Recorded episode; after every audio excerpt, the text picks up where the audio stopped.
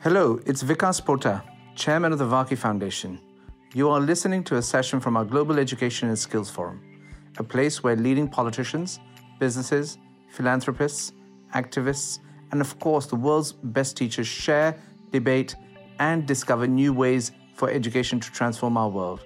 Keep the global conversation going and share your thoughts on the topics discussed with the hashtag GESF. Great. And uh, Cameron, can you start with introductions? Thank you. Okay, good afternoon, everybody. My name is Cameron Patterson. I'm a high school history teacher from Sydney in Australia. I'm also the Director of Teaching and Learning at my school, so a lot of work with teaching staff. And I have a close collaboration with Project Zero, a research school attached to Harvard Graduate School of Education. Uh, so that's me.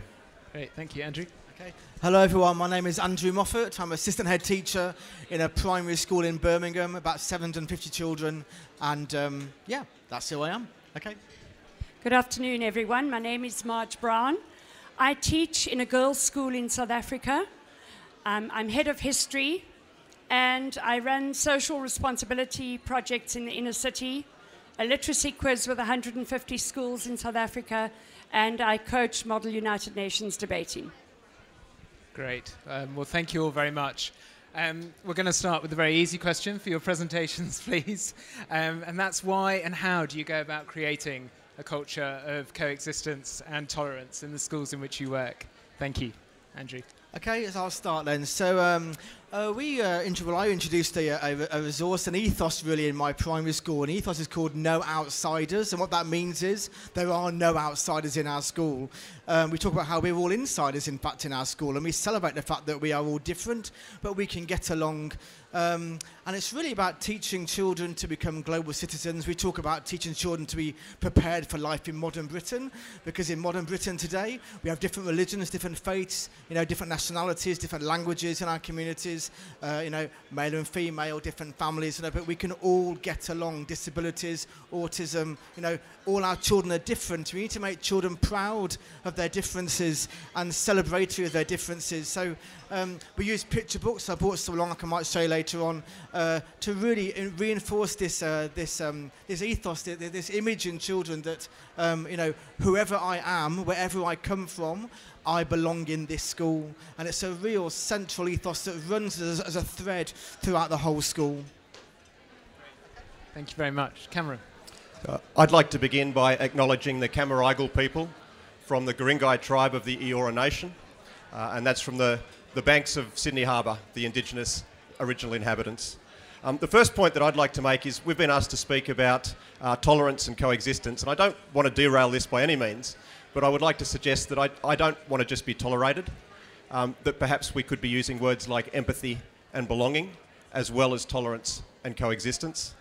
Um, I think empathy might be one of the key skills for the 21st century, and one of the ways that we can build that is to have our students engage in completing projects with people from very different countries and very different cultures.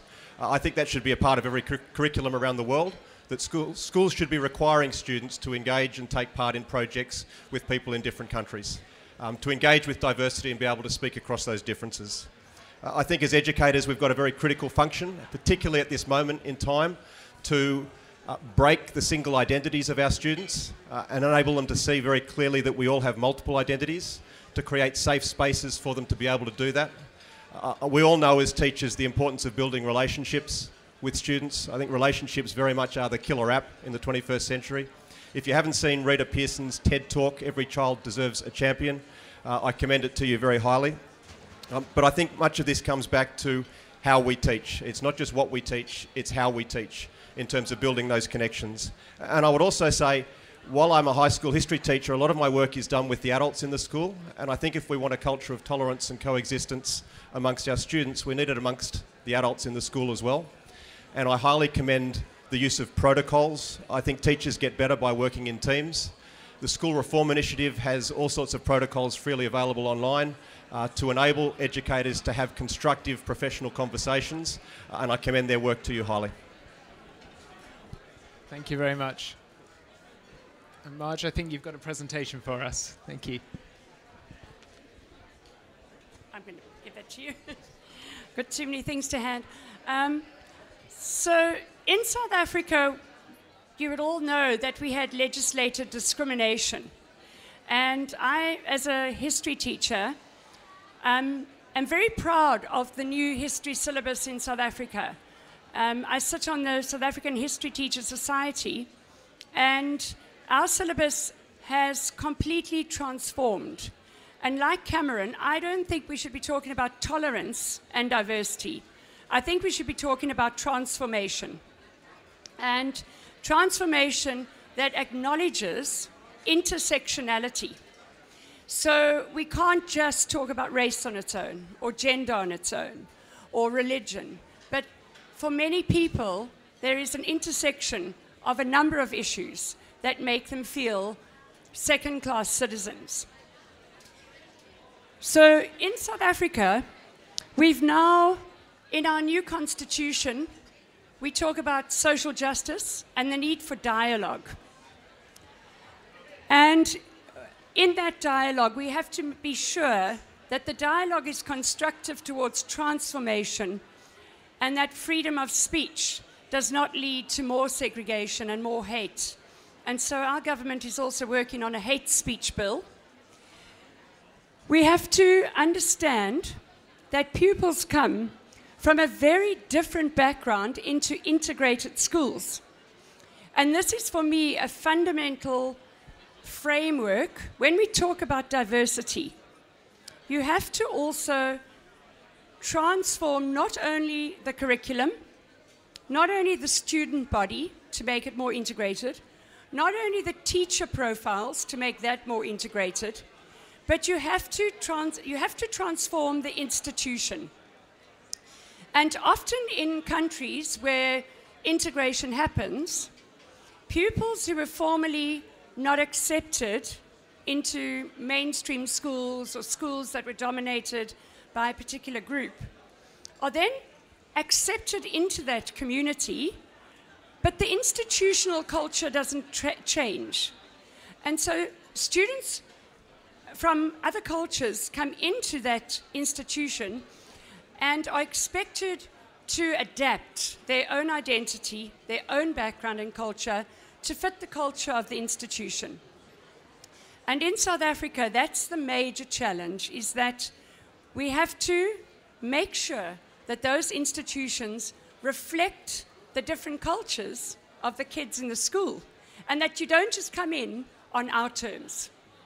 And that's a big, big um, challenge, I would say, around the world. I was just talking to a couple of teachers in England, and their schools are integrated, but the, the music or the traditions don't reflect the new cultures in the school. So our music has transformed, our curriculum has transformed. And, and that doesn't mean you're getting rid of the values in your school. You're actually just changing traditions. And so in our country, in terms of curriculum, we've been very proud of making the curriculum less Eurocentric. And the history I teach is taught through debate. And the debate centers around South African history, African history, international history. We face our past and we face our ghosts.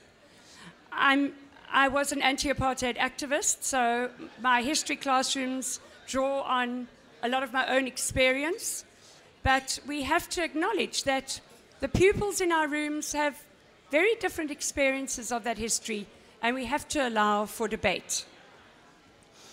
And so that intersectionality comes out in what I do, and um, I, I, I did a teacher led research project this year on the role of teaching social Darwinism eugenics, and pseudoscientific racism, and the impact that had on history students in terms of how they identify themselves, um, as opposed to girls that don't go through the, the, the, the lesson on race and pseudoscientific racism. And that had the, the, the findings of that research showed an incredible growth in the pupils to understand that race is a false concept it is a concept that was used to justify colonialism. And those are the things that we have to be looking at fair and square. in order to truly transform. Great. Thank you so much. Um, well, if I may, I'm going to take moderator's prerogative and uh, start with a few questions uh, from myself before opening it up. Um, I'd really be interested. Uh, it's fascinating how you all spoke about the different kind of cultural backgrounds that have influenced your school environment and how that's changed over the years. Where do you think the responsibility kind of lies for shaping um, these skills, these values, and beyond just uh, the coexistence, tolerance, there's other things we've been speaking about, empathy and belonging? Um, where does that belong, and where's the intersectionality with the classroom? Marge, do you want I've to? spoken a lot. Well, I, I do think it shouldn't only be top down. I think the school has to provide a space through good leadership and open leadership. Um, I, I think there is a problem often with teachers who are still teaching the content, but have, were not part of the transformation, have not embraced that transformation. And so teachers themselves have to attend transformation workshops and face their past, their unconscious bias.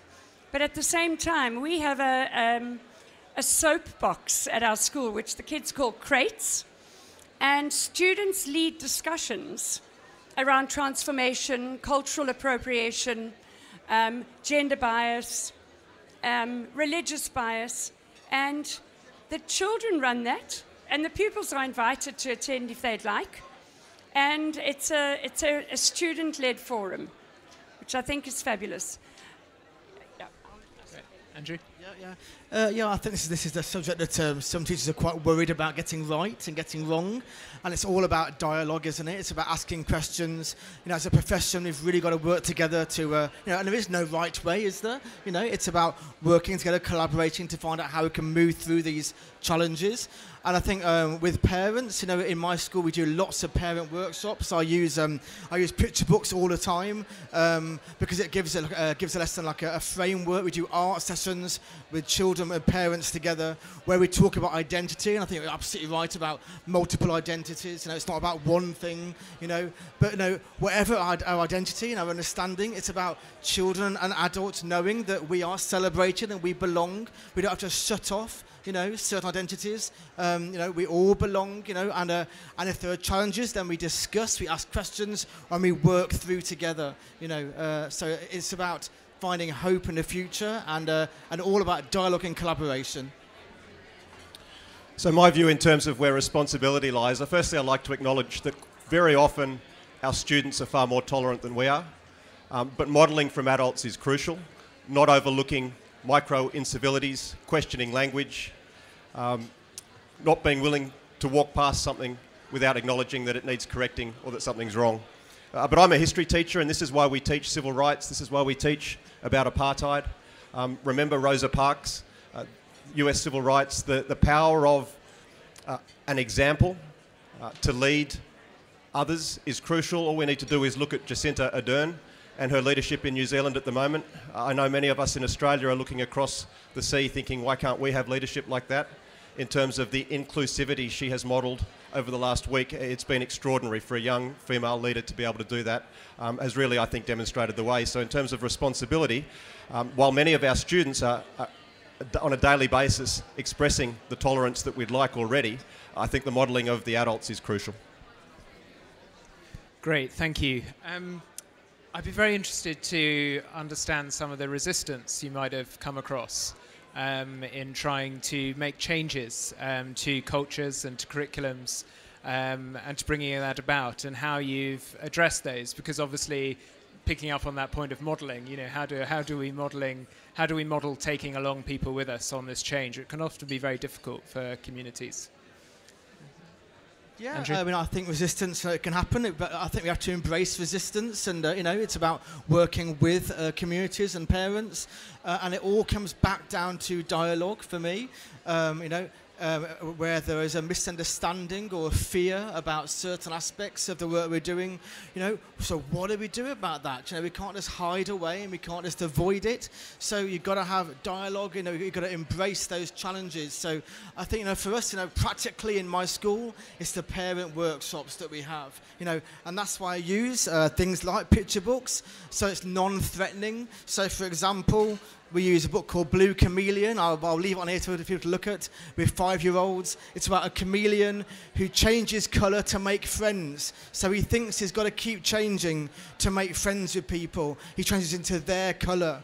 And at the end, he realizes that you can make friends and be yourself. You don't have to change. It's just a simple message, isn't it? But it's things like that. You know, when we've got parents who are fearful of what we're teaching, it's about coming down to things like this and having art workshops. We read the story, we talk about it, we laugh, we have cups of tea and a biscuit, and then we do some painting with our children. And it's about, you know, starting early with four year olds, you know, and just embracing those challenges and working through them.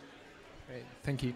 Um, just, I wanted to follow on from that because, at a high school perspective, we've had children come from poor communities or um, communi- different cultures, and they come into our school and they feel as though they have to be the chameleon and fit into a particular culture. And I think that leads later to that person feeling as though they've had to, in order to be accepted in the institution, they've had to betray their own culture or their own background. And uh, you then have a person who feels as though they don't actually belong where they came from or where they're going to. And we have to be very careful of that. And that's, for me, why it's so important to have institutional transformation as well. The institution must reflect the culture of all the children in the school so that they don't feel they have to become a chameleon. And that's become a really important line within the students in our country that have fought for a decolonization of the curriculum and a decolonization of institutions so that they can participate equally without having to betray their own past and their own identity. So we're recognising the complexity and the complicated nature of these issues that we're talking about. I think one way we can begin to think about that is instead of seeing them as challenges, to perhaps reframe them a little bit as tensions. Uh, you don't solve a tension, you manage it. You can nudge in the right direction, you can push, and you do that by taking small steps, by bringing people on board, through dialogue, through discussion, by involving everybody in the conversation. Great, thank you. Um, Marge, I was just interested reading about your background earlier and how some of the work you've done to really open up your school to broader communities, engaging with other schools that might not have the resources that, that are available to you. Um, and widening out to a question that perhaps everyone can answer, but um, you know, how, how can we really reach out in the communities to kind of build this further? How can you take those kind of skills and attitudes um, that you're trying, behaviors you're trying to build in the classroom out into the community? So I don't see myself as a teacher within one classroom. I see myself as a teacher in a classroom, within a school, within a country, and within the world. And South Africa is one of the most unequal countries in the world economically. So we've had political transformation, but not really economic transformation. And so I, I do believe that the only way we can achieve this is to work in public private partnerships. And um, I said I work with 150 schools around literacy. Our situation in South Africa is that 78% of pupils in grade four do not understand what they're reading. So I started a literacy quiz to get books into schools. Over 80% of schools in South Africa don't have school libraries. And as a result of hacking away at that for eight years, I've now been asked to be part of a government led um, coalition on trying to transform reading in South Africa um, and do something about literacy together. And I think that's important, is that, that, that cooperation. But we also, as a school, um, have a lot of social responsibility projects. So every Monday, I have AIDS orphans coming into our school to use our facilities, and my pupils act as volunteers and work one on one with the AIDS orphans um, from the inner city. Often, many of them are refugees in literacy and numeracy. In the afternoons, our teachers work double shifts. They teach our pupils in the morning, and in the afternoon, they teach pupils from the inner city in extra math, science, and literacy. So, unless we see that our responsibility does not end at our, the walls of our community, and in the Model UN that I uh, run to develop global citizenship, we enter um, a league where two pupils from my school and two pupils from the inner city will debate as one team in an Education Africa debate. So at every turn, I think our attitude should be that the, the one that is in Africa, that I am who I am because of others. And if I forget about the others, it diminishes me. Thank you. Andrew? Yeah, uh, so I've started doing uh, library sessions on Saturday mornings uh, with this work in uh, we're doing in schools, and uh, because it's about you're absolutely right about going out in the community as well, and there's lots of uh, schools in Birmingham doing the No Outsiders project, so it's about trying to, you know, expand that now so that parents can use the same language to talk about, you know, discrimination and everyone being welcome. Um, so it's literally, I, I, we, we publicise it in the libraries themselves. And, and I go on Saturday morning about half past ten for an hour, and we read a story, and then we do painting about it in the library. And uh, I'm always astonished at how many people turn up because I don't really uh, publicise it that much myself. The libraries publicise this with posters, and I'm always sitting there thinking no one's going to turn up. But actually, the last one I had like 30 parents came with, with, with children, and they just love it because it's such a simple. I'm not, you know, I'm not pioneering this work, am I? It's, it's, it's nothing new. It's just reading stories about being different. Elmer the elephant, you know, such a simple, everyone knows Elmer, you know, such a simple story. An elephant, there's a, a different colour, tries to hide his colours, ends up realising that actually it's great to be, you know, to be different. Oh, I mean, that's a great painting to do, isn't it? Anyone can paint Elmer. It's a nice shape as well. So all families, you know, love doing these workshops, and uh, I get 30, 35 families turning up. We sit for an hour, we talk, and we do painting, and it's a win-win. Also for libraries, I'm encouraging reading as well. You know, so libraries love that, um, and they get their books in before telling what books I'm going to use. So it is all about getting to the community as well, taking the work outside the school as much as we can into the community as well. So I'd like to build on that point about breaking down the walls around the school. Uh, I think in 2019, we're learning now the ability for teachers to be global networked activists, to really influence what's happening around the world on a large scale. And the Varkey Teacher Ambassadors are an example of that. Um, I know Education International is here and they're presenting EI. Um, the role of the unions globally, I think, is crucial in terms of spreading knowledge and ideas. I think for a long time teachers have allowed others to set the agenda. We're very good at assuming that expertise lies outside the school and somebody will come in and tell us how we should be doing things. I love the fact that universities have, uh, university professors have academic freedom to decide what, how they will, will teach. And I think it's about time that uh, teachers exercised a little bit more curriculum disobedience on occasions than we've done in the past. okay, there's definitely some audience participation with that. So perhaps this is the time uh, to hand over if anyone has any questions or even reflections and experiences to share. Thank you. I think you need the mic. So. Probably a good idea, thanks. Andrew Tipping, PwC Chicago in the US.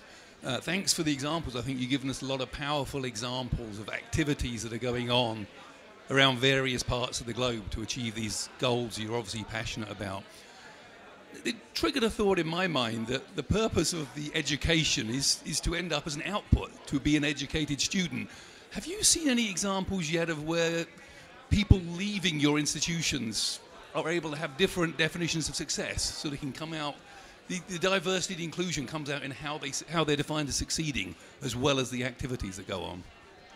Yeah, I think that's a really good question, and that is very important. What, what I want to see is this work being done in secondary schools as well, because I know, I know, I'm absolutely, uh, I absolutely believe, and I see it that the children leave Parkfield School passionate about equality and diversity and being confident about who they are. And that work needs to continue. We don't want it to trickle away. I know lots of secondary schools are doing this work. They may not be doing it as no outsiders, but we're doing it as, you know, I know UNICEF Right to Respecting, for example, is a really good program. Lots, lots of schools do in Birmingham. Um, so yeah, I mean, I, this work is four years old in my school. So, um, you know, I've yet to have primary school children come back, you know, as adults to, to, to, to talk to me. Um, I'm looking forward to that. And, and I, am confident that, uh, you see, I've got this, I'm doing a PhD about this actually, about exactly this actually, about do things we learn as seven eight year olds stay inside us? Do they stay inside us or do they, or do they, or as we, as we grow older, do they trickle away? Is it like the My Little Pony effect? I loved it when I was seven, but I'm 15 now, I'm leaving it behind. And for me, I sort of think, well, you know, when I was eight years old, I was obsessed with ABBA, and I still am. So some things, some things stay, some things stay. But I'm doing uh, work about that now, uh, and I'm, and I'm gonna, uh, and what hopefully what I, what I want to find is that you can develop a core, a love of diversity in an eight-year-old that will stay with them when they're 16. I don't know. I'm interested to see what you think about that. I think our pupils develop an incredible sense of global citizenship. Um, and it's reflected in who they elect as leaders. So it's an all girls school, and before we ran these programs, the, the classic thing of, you know, the girls who organize the prom or the matric dance or whatever are, were kind of the popular girls. Now, our leadership tends to come from the girls who are involved in social development within their school. And they are the kids that are getting the recognition um, and been seen as the true leaders in our school. And we've, we're in the process of organizing a girls' summit at the moment because we have girls from all over Africa um, at our school. And they, it's a school that stresses maths and science, but more girls to history than any other subject because I think it's the subject that gives them that broader sense of humanity and an understanding of their, their continent, the globe. And so for me, the real success is looking at the fact that those girls are, are truly transformed. They, they give up their time to work in the inner city. They give up their time to go up during their school holiday to work in rural villages. And that, for me, is the development of true leadership. So, just a, a very small response to your, your question would be that traditionally students from my school have studied economics, business, gone to form their own businesses, do that sort of thing. Increasingly, we're seeing students express interest in, for instance, work for the United Nations, social entrepreneurship. But I think the real mark of success will be in the future when we get large numbers of our students leaving high school saying they want to be teachers. Great, thank you. It, uh, I think it really does behave us all to uh, keep track of the young people with which we work and try to continue to encourage them beyond the work that we're potentially just doing at that stage in life. You know, where do we, what's the next organization or the next set of skills that we want, want them to be seeing? So um, it's a great question. Thank you. Questions? Thanks. Yeah, so I'm Maggie Bailey. I'm from London, um, and I I've got about seven schools I work with. So I'm very interested in uh, the Paul Dix work, where he says when adults changed, everything changes. So very much along the lines that if you you must embrace the adults clearly I believe in children, I wouldn't do the job I do. But I do think we have to confront the brutal facts around adults and them not being prepared to take on. So your work in Birmingham, as there's a lot of criticism around, you know, and the actual media, etc., have been allowed to criticise. So I think we must always take the adults and encourage, because I work with a lot of traveller families, so they're anti-education and, and, and they're anti-women in, in you know stereotypical but actually if you say to them come in look at what we're doing totally agree with the dialogue one so i think we need to confront the adults we need to engage with them because we can do it with the children it's the adults that sometimes are our biggest obstacle so we must embrace them and get them on side so thank you for your work Thanks, Maggie. Um, any other questions? Can I just say, I, I totally agree with you. And in the Girls' Summit, we're not doing it just as a school that one of the important stakeholders in that summit are the parents and workshopping raising girls as leaders. Yeah. I think also it's, it's um, uh, thank you for your comment as well. I really appreciate that. And it's about working with the parents who are on side, because there are many, many parents who are on side. It's about finding those, isn't it? Finding those and then, and then working, and, and gradually, I see it as the step by step, you know, one by one, actually. Uh, any other questions?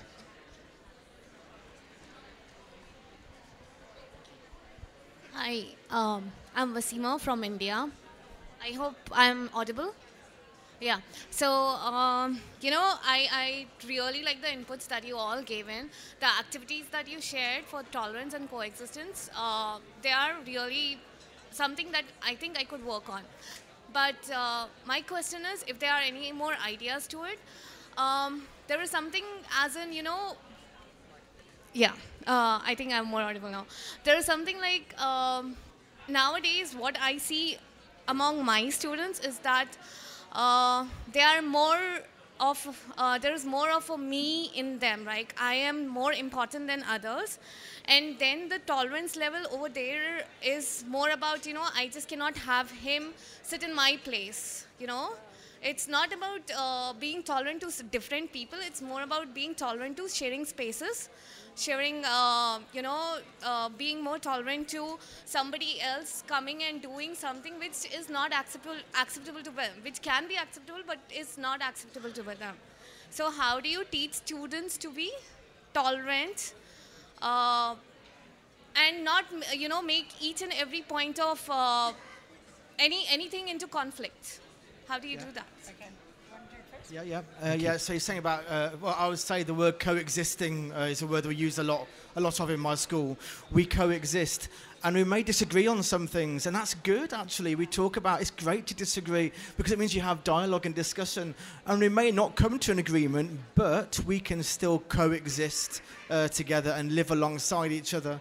And um, I, I- I keep showing books, but I'll show one more because I'm, I'm, I'm I, just obsessed with picture books. But this is a good example of coexisting because it's uh, Red Rockets and Rainbow Jelly, and all through the book, it's about Nick liking one thing and Sue liking something else. So the first page is Nick likes red apples, Sue likes green pears. Nick likes yellow socks, Sue likes blue socks.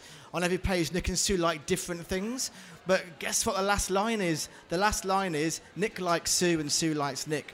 So you're teaching children at four years old to coexist because you're teaching them that you may like different things, and that's great. But you can still like each other. You can still coexist. So I think that's a central message to this work, really, for very young children.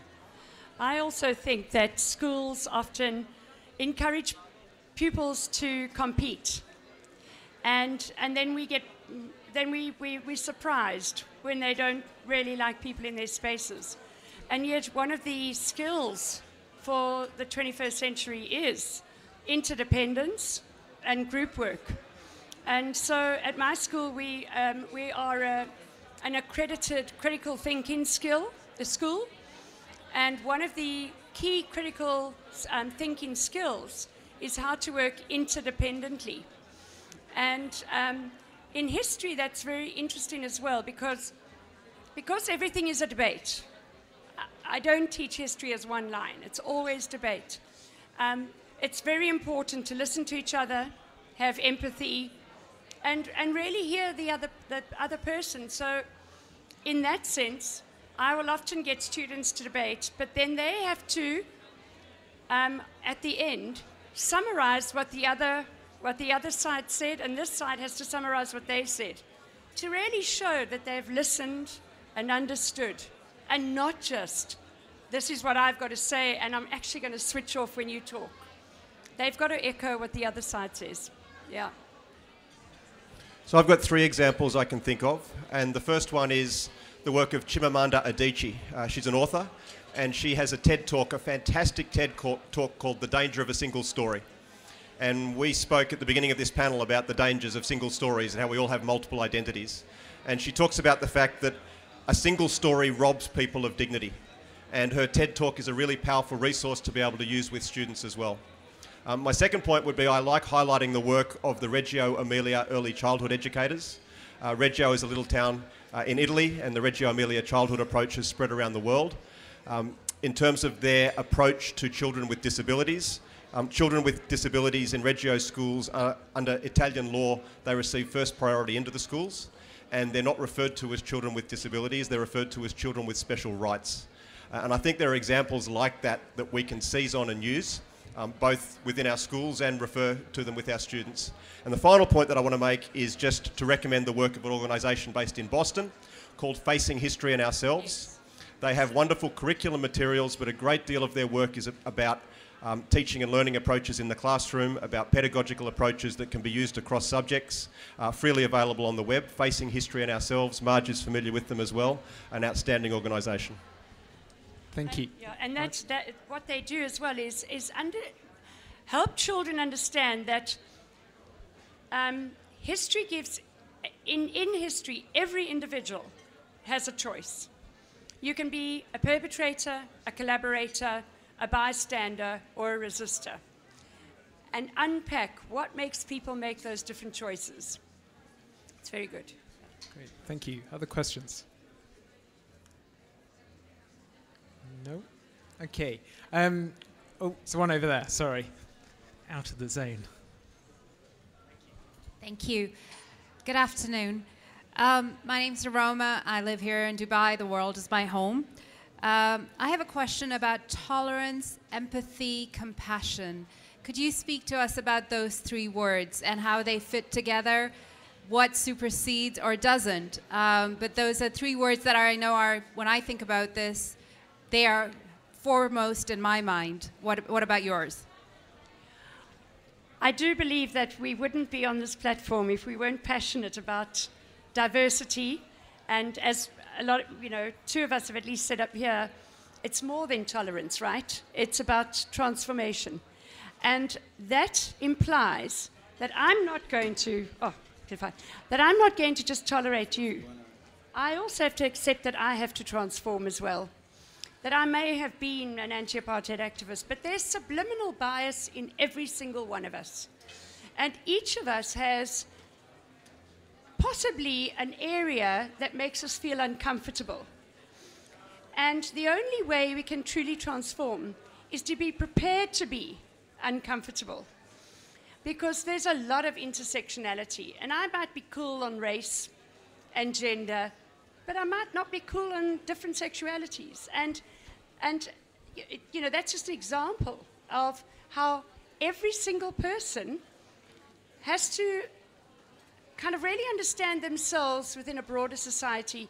And we all need to be prepared to grow. Because we can be passionate, but we can actually be, have a fixed mindset. And I think for, for diversity, you have to have a growth mindset.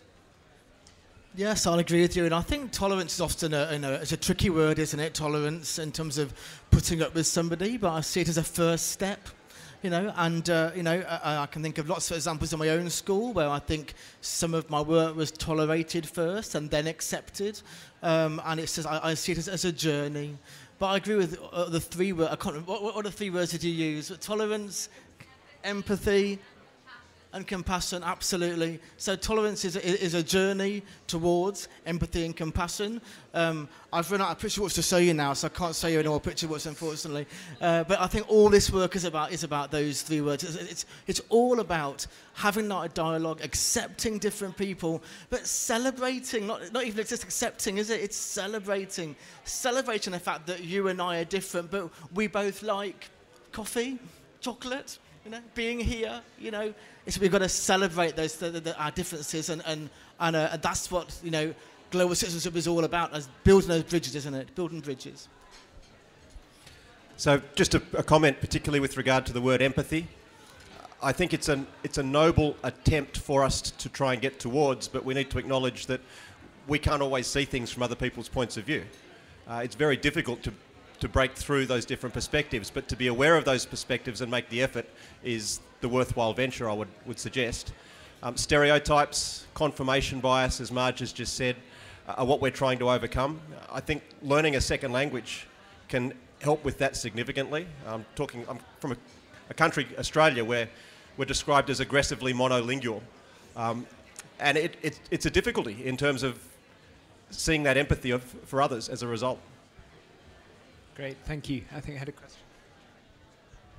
Thank you. And I would like to remind uh, people about uh, the existing of having young people and students in uh, certain parts of the world that they don't know their future. So how they will be uh, uh, behaving and how some advices yani, uh, from you.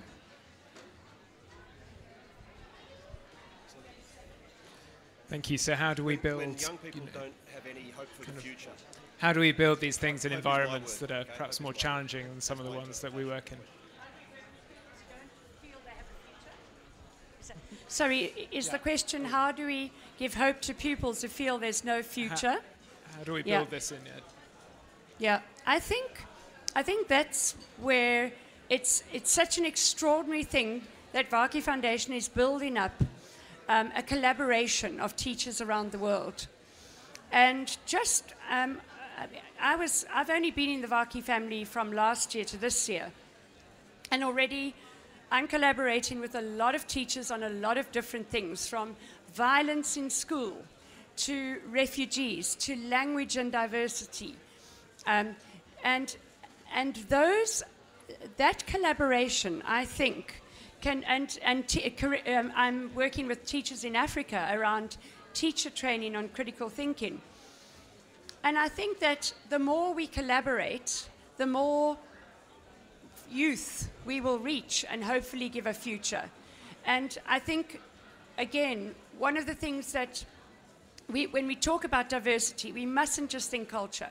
We must think class, inequality, on, on every level. As long as there's not equal education and equal rights for all, it, it, that should be a part of our focus. That we mustn't just look at race or whatever. We've got to look at it in a holistic way.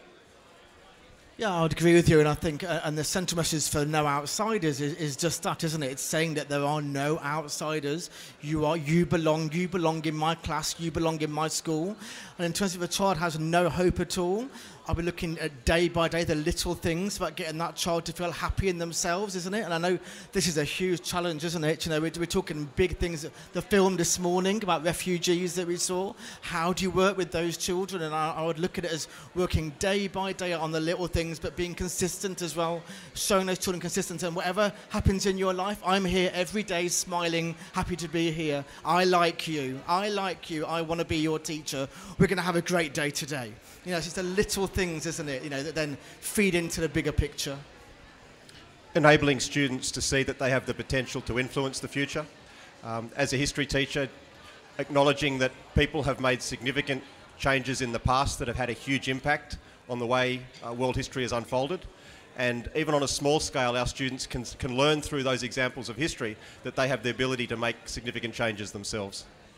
Yeah, and, and if I may, I was um, at the Philanthropy Summit yesterday and I asked a very similar question about some of these young people uh, in refugee camps and in environments that are incredibly challenging, how we were really seeking to address um, those psychosocial needs and the trauma that they've experienced, and was very encouraged to hear about the work of Education Emergencies, Education Cannot Wait, and Dubai Cares, um, that are really looking at how you can build that into uh, the education that they're receiving in the camps, and how we can really begin to, you know, build on some of those desperate needs rather than just basic educational needs. Um, so I hope it's happening. It's so important. Thank you for the question. Had a question here. Good afternoon. Hi. Uh, firstly, Andrew, uh, congratulations on making it to the final top five. Um, Andrew, I understand.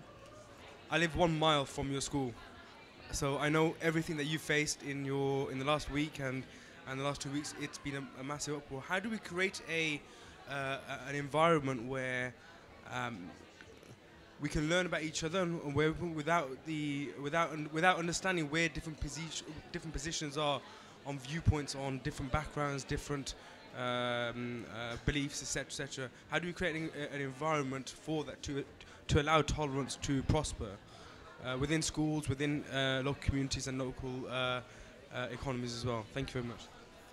Yeah, so I would say it's absolutely about dialogue and what we said about, about it- it's about working with communities. And uh, it's about, we, we were talking earlier, earlier, earlier, about uh, children living in different worlds than us to their parents and having different ex- experiences to the experiences their parents may have had. Um, and it, it, it is all about engaging and, uh, and not saying I'm right and you're wrong and I've, you got to do what I say. It's no, you know, not about that. It's about engaging, listening, respect, calm discussions. And, uh, you know, I, I see, you know, challenges, tensions, you know, but uh, but that's why this work is important, isn't it? That's why this work is important. Through history, there have been tensions about different areas of equality and, and, and society. And, you know, it's about working together to find a way through uh, together where we can show, without compromising or, you know, it's about either side, either argument. You know, it's about working together, collaborating to find a way through together. Come on. take another question? Or yeah.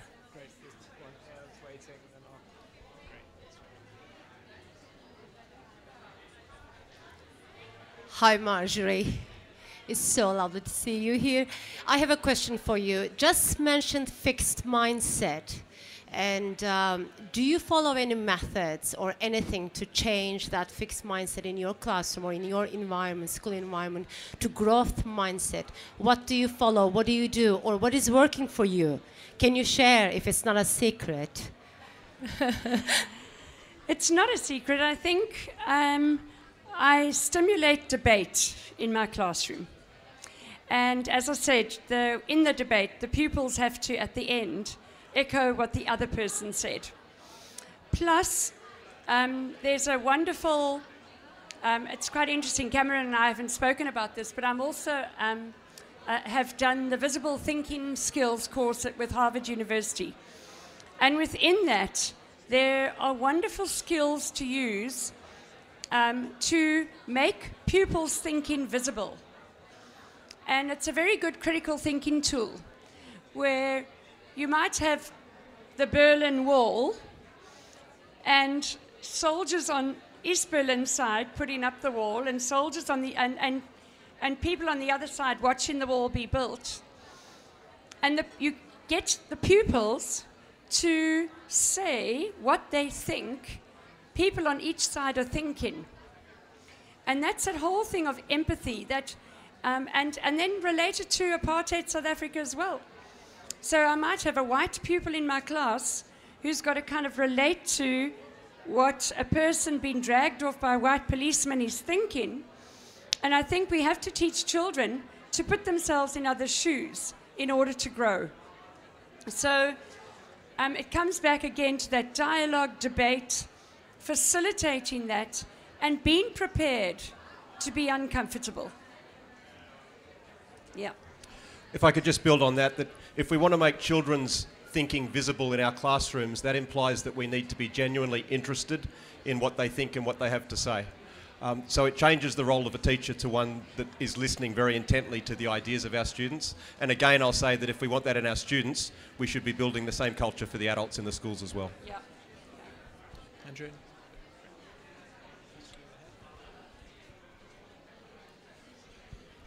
Hi there, I'm, I'm Francois from South Africa, and uh, I just really wanted to say thank you to the panel um, for the insights. This is an incredibly important topic.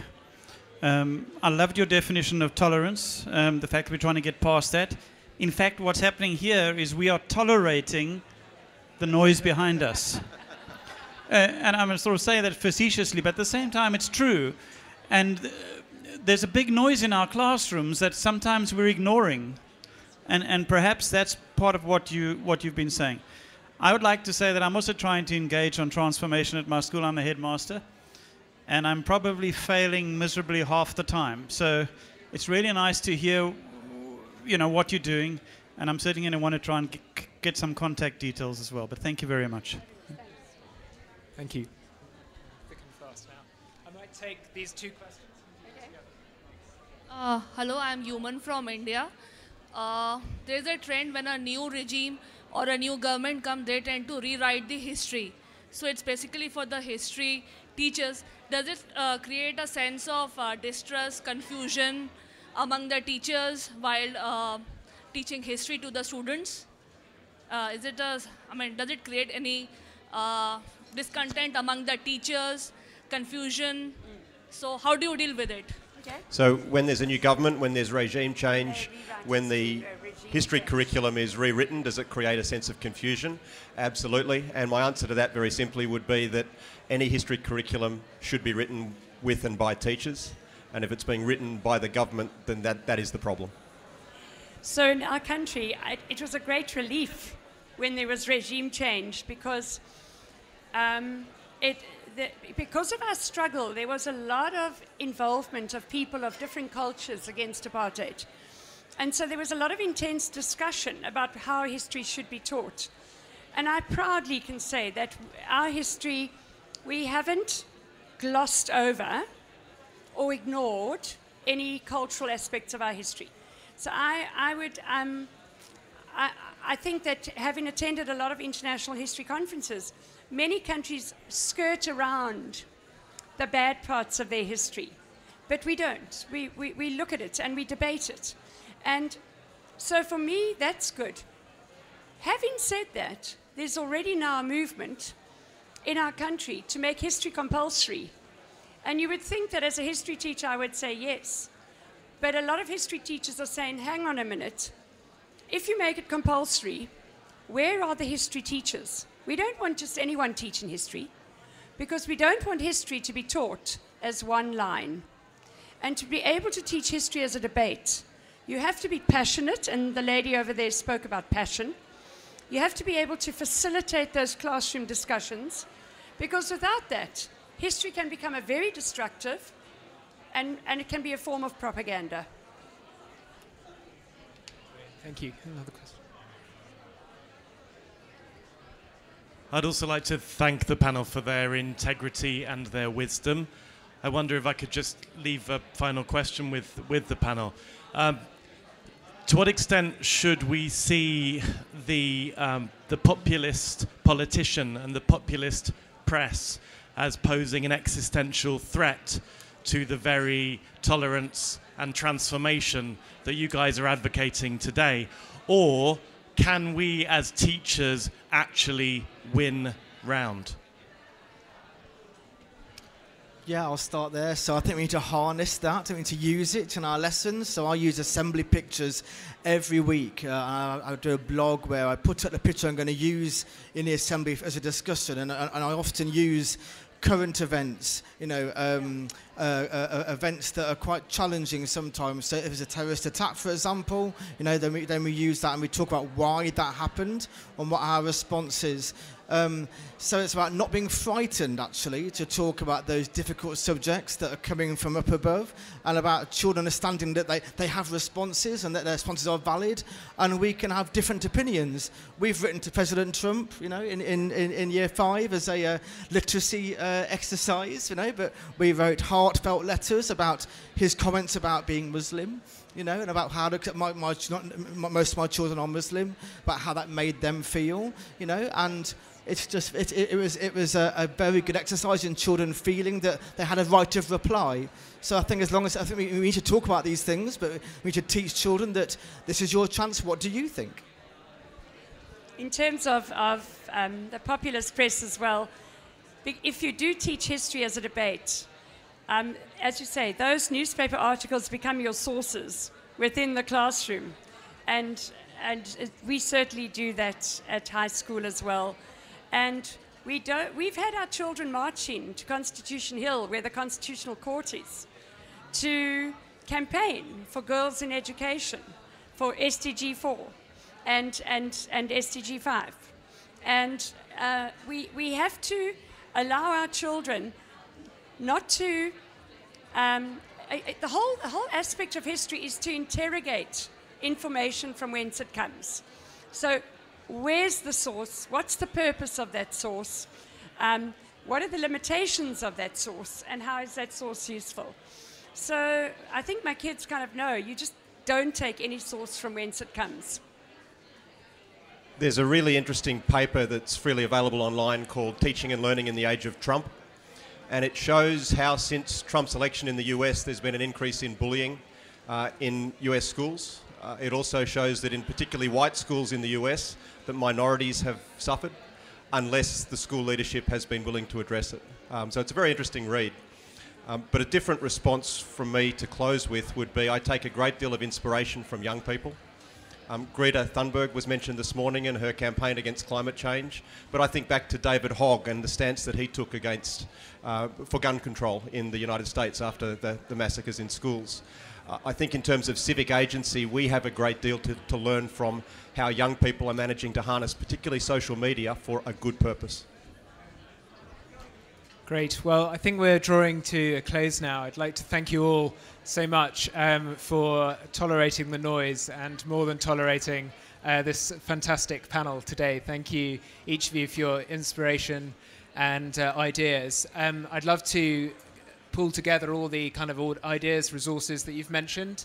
Um, and if people would like to be in touch with me, either via the app, if I can work out how to do that, or m.lawrence at institute.global, I'd be happy to share that with people. Obviously, this is the formal session ending, but please do stay, grab another coffee, don't make too much noise for the next session, uh, but share ideas and experience. So please join me in thanking our amazing panel. Thank you so much.